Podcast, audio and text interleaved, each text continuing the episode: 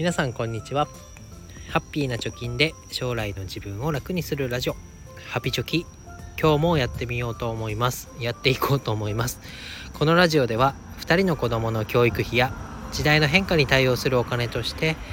じゅうねんかけて貯金ゼロからブログと投資でせんまんえんを貯めるということを目標に発信をしております。現在地としては残りはちねんとごかげつでさんびゃくきゅうじゅうななまんえんを貯めるということになっております。今日はこれ使ってみてということで、得するアプリさんせんということでみっつのねアプリを紹介していきたいと思います。まず最初にみっつ全部言いたいと思います。ひとつはハンバーガーのねマクドナルドのアプリ。ふたつめは Amazon Audible という Amazon の読書サービスのアプリで、最後はマネーフォワードミーというアプリ。このみっつについて紹介していきたいと思います。まあ、使ったことあるものばかりだと思いますけれども、まだ使ったことない人はぜひこの放送を聞いてねダウンロードだけでもしてみてください。えー、まずひとつめのマクドナルドのアプリです。まあ、マクドナルドはもう全国的に店舗もねかなり多くなってますから、食べたことないっていう人はなかなか少ないと思います。しかしこのアプリを使ったことがないっていう人はかなり多くいるんじゃないかなという印象です。まずですね、このアプリを使ってで、えー、いい点、良かった点をみっつ述べていきます。ひとつはモバイルオーダーがアプリから使えて、待ち時間がゼロで食事にありつけるということです。ふたつめはクーポンが配信を、配信されていまして、定価よりもね安くお得に購入商品を購入することができます。でみっつめは店舗のマップ機能がついてまして、自分がね今どこにいて、で近くにマクドナルドはあるかなというところで検索がすぐにできるよというところです。で何がいいかというと、ひとつめのモバイルオーダーっていうのは何かと、使ったことない人に一言で説明をすると、お店にいる着く前に注文が完了してしまう、支払いまで完了ができちゃうということです。どういうことかっていうと、私がよくやるのは、えー、乗り換えの駅にの近くにマクドナルドがあります。で会社までの通勤時間でちょっと今日は早く家を出れたなという時には、その最寄りのマックに行って一杯ねコーヒーを飲んで新聞を読んだり本を読んだりしてから会社に向かうということをやってます。その時に改札を出るぐらいにね、このマクドナルドのアプリを開いて、でコーヒーを注文する、で支払いを済ませる、でちょうど店舗に着くぐらいに、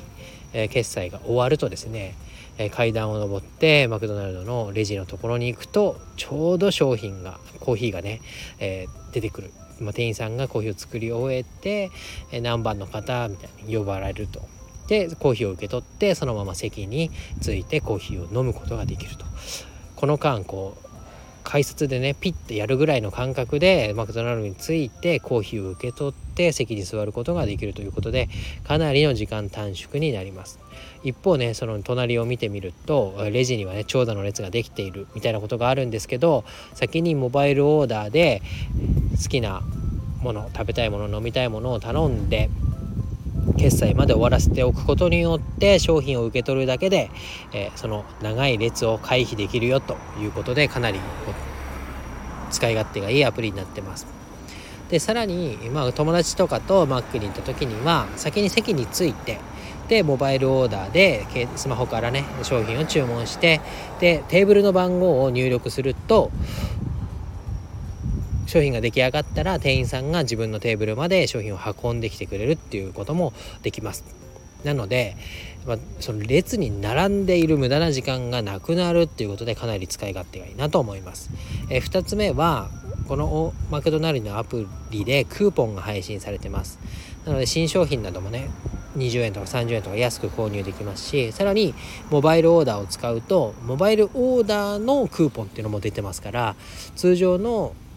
アプリのクーポン以外にもね、えー、ホットコーヒーだったりアップルパイだったりっていうようなクーポンが配信されてますから、ぜひ使ってみてください。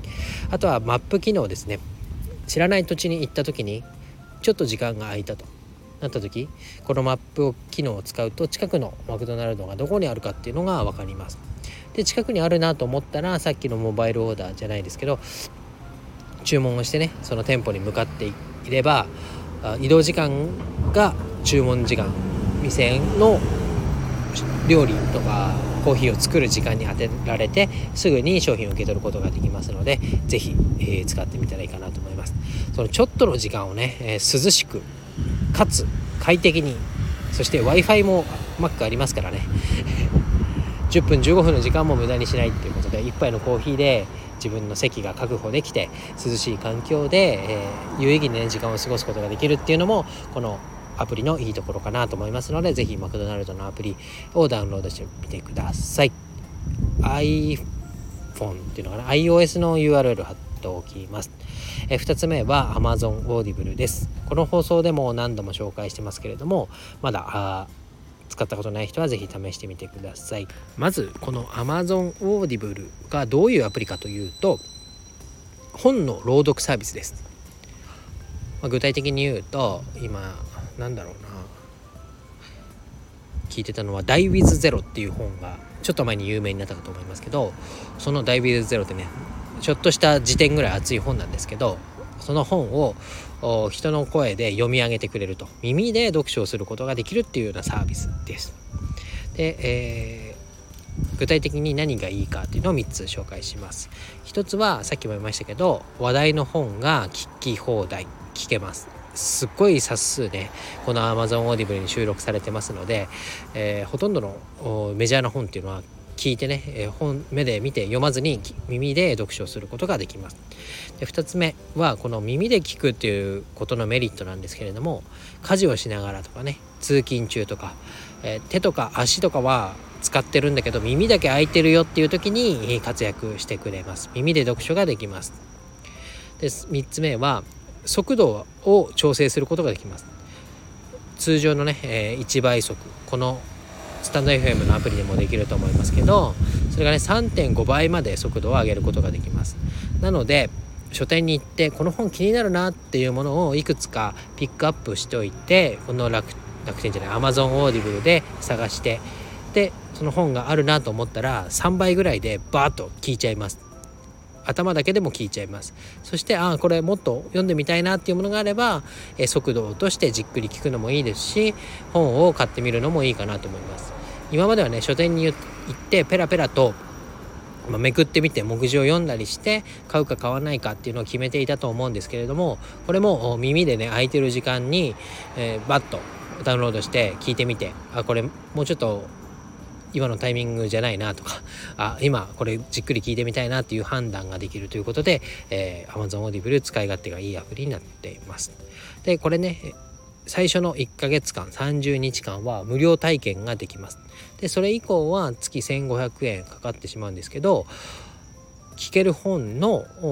制限とかもなく、そしてどんどんどんどん新しい本が追加をされているということで、かなり、えー、お得だと思います。本をねいっさつにさつ最近買うとせんごひゃくえんとかせんななひゃくえんとかする本がいっぱいあると思いますけど、これにさつ本聞けばね元が取れちゃうということで、かなりお得なアプリになっていると思います。えー、Amazon Audible の ユーアールエル 貼っておきますので、まだの人はねさんじゅうにちかん無料でにじゅうくにちめとかに契約を切れば、ね、無料で本聞くことができますから、ぜひ試してみてください。でダウンロードだけねして聞く権利だけでも得てもらうのがいいかなと思います。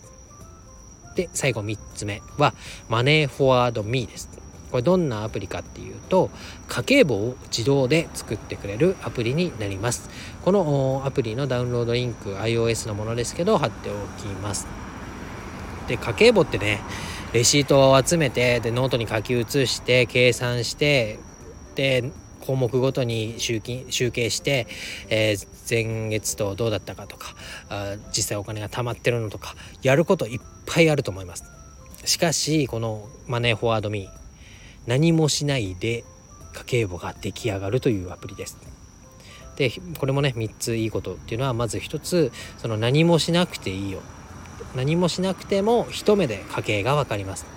支出、食費は月いくらだったかとか、通信費はいくらだったかとか、娯楽費はいくらだったかっていうのが一目で分かりますし、先月と比べてどうだったか、いちねんまえと比べてどうだったか、あとはねグラフなんかも出て、えー、視覚的にも分かりやすく家計が把握できます。えふたつめは家計簿が自動でできるよということに加えて、銀行残高とかね、クレジットカード会社別の引き落とし金額なんかも自動で教えてくれます。でリアルタイムで分かります。なのでいちいちね銀行に行って記帳して、あこの銀行にはいくら入ってるんだっていうことがをしなくても、このマネーフォワードミーで見ることによって複数の銀行をね一瞬に状況を把握することができますし、クレジット会社も同様に来月の引き落とし金額知りたいなと思ったら一発でね、えー、もう出てますから、アプリ開いたら来月いくら引かれますよっていうのが、なのでこれもねかなり楽というか便利な機能だなと思います。でみっつめは資産もね把握することができます。資産って何ぞやというと、積立 ニーサ だったり個別株だったり、あとは仮想通貨もね、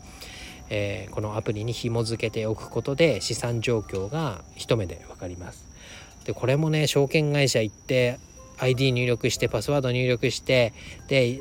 いくら儲かってるとかいくら損してるみたいなのを一個一個で見ていかなきゃいけないと思うんですけど、これもアプリマネーフォワードミーの中に証券口座を登録しておけば、もうね、えー、リアルタイムで損益分かります。今日はいくらプラスになってるなとか、今日はいくらマイナスになってるなっていうのが、あこのワンタップツータップで見ることができますので、えー、その投資をね始めたり、あとは投資をするために家計を見直して軍資金を捻出しようとしたりする場合にはかなりお得になると思いますし、まあ、家計がね黒字化しているっていうこと自体がもうお得というかね、この健全に家計が回っているっていうこと、収支より収支じゃない収入よりも支出が少なくなっているよ、お金が貯まっているよっていうのが実感できるだけでもかなりこう財布もね固くなるというかね、えー、なんて言うんだろ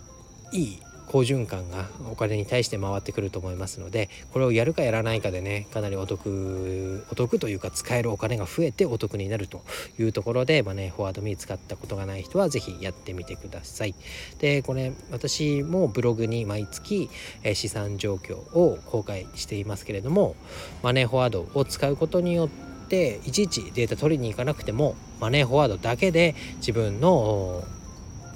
お財布が黒字だったのか赤字だったのか、資産が黒字だったのか赤字だったのかっていうのを、えー、把握することができますので、このね、えー、節約節約って言ってて実際いくら貯まったかみたいなのが分かってないっていう人結構案外いると思います。なのでこの目で見てね、財布からいくら出ていった、財布にいくら入ってきたっていうのを、えー、管理する、しっかりと自分の家計の状況を把握するっていうのは、あ資産運用についても家計を回していく に, にとってもかなり重要な部分、家計簿だと思いますので、自力でねやろうとせずにこういう機会に任せて、あとはやってもらうっていうのも一個ね時間を有効に使うっていうところで大事かなと思いますので、ぜひやってみてください。ということで今日まとめになります。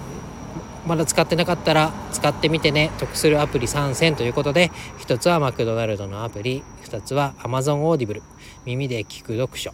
みっつめはマネーフォワードミー家計簿アプリの紹介でしたということで、えー、何かね使ってみてこんな方法もあるよ、いい方法あるよっていう方がいたりとか、まだ使ってみたことがない、ないので、えー、ダウンロードしてみましたみたいなねコメントだったりいいねがあれば私も励みになりますので、ぜひ押してみてください。ということで今日は以上になります。バイバイ。